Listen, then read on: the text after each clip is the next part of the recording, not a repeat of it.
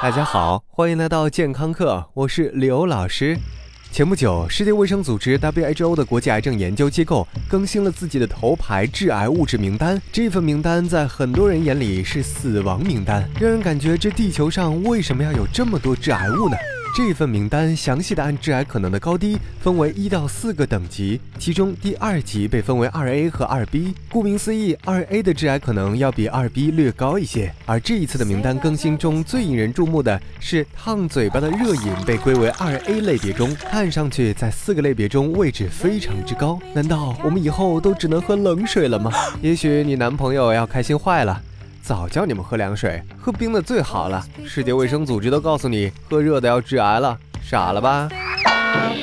其实不然，这一份名单有很多内容需要解读，我们会在下期节目当中为您详细解读如何理解这份致癌物质名单。但对于热饮，并不是一棍子打死。在这一份名单中，直接喝超过七十度的热饮被放在了有可能导致人类癌症，也就是二 A 这一类别中。而刘老师知道，身边有许多，特别是女生对热饮情有独钟，她们觉得不烫的茶那简直是洗脚水不能喝呀，不烫的汤那简直也无法靠近。也有的时候，我们没有太多选择，比如在星巴克买一杯所谓的手工调制咖啡，咖啡师凭感觉把牛奶整得太烫，你又不得不赶紧把它喝完。或者在南昌人的早餐桌上，可能为了赶着上班，必须着急把桌上的瓦罐汤尽快喝完。这些时候，热饮的温度明显会超过七十摄氏度。难道说我们都会得癌症？当我们回到这份名单中，如果你仔细查看名单，关于热饮致癌的部分有许多附加说明，而二 A 级别的可能致癌物表示的是与某种癌症的相关性，而不是因果联系。同样处在二 A 级别中的，还有我们很多人每天都在吃的红肉和很多人不得不干的三班倒。所以上了这份名单，并不意味着明天你就要得癌症，甚至都不是直接引起癌症。而是与你怎么使用、用多少、用多久都有强烈关联，而这些恰恰是这份名单不提供的。如果你要问凭什么把热饮加入到致癌名单，WHO 会告诉你，凭的是他们在中国、土耳其、南美洲做的样本调查中发现的热饮和食道癌的略微的联系和有限的证据，而与食道癌强烈相关的是吸烟和饮酒。WHO 的说明中还明确，目前不知道到底有多少食道癌病例是由热饮引起的。所以，按照惯例，WHO 只是将存在关联的物质都会加入到名单中去而已。那我们可以放松警惕了？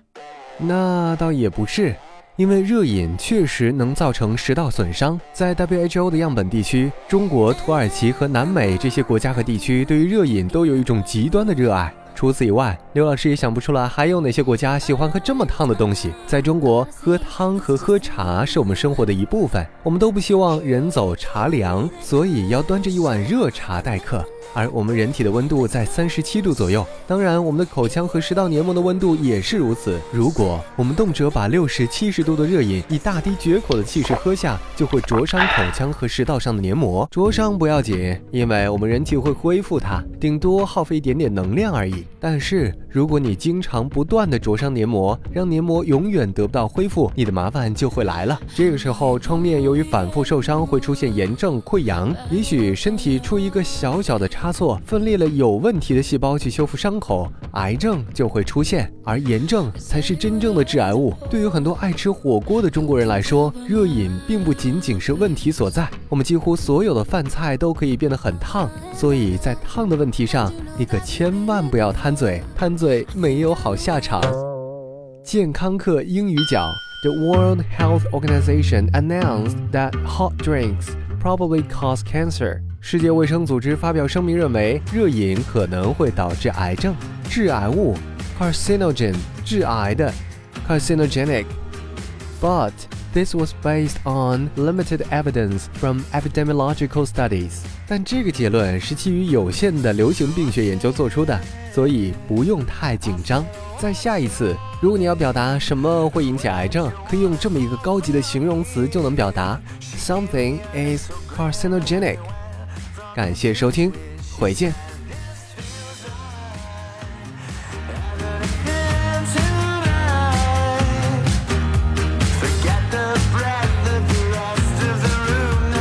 记得有句话叫做“春蚕到死丝方尽，蜡炬成灰泪始干”。原来这句话就是形容您的。老师，请收下我的膝盖。闻闻闻，谁要你的膝盖？刘老师要的是打赏。嗯，喜马拉雅开通打赏功能了。如果你喜欢刘老师，喜欢刘老师的声音、刘老师的才华、刘老师的美貌，或者你就喜欢健康课这渐渐的酸爽，就猛击打赏按钮，给刘老师加血加血加血。对了，别忘了关注健康课官方微信平台，更多内容，更多精彩，回见。最重要的就是要银子赏下去。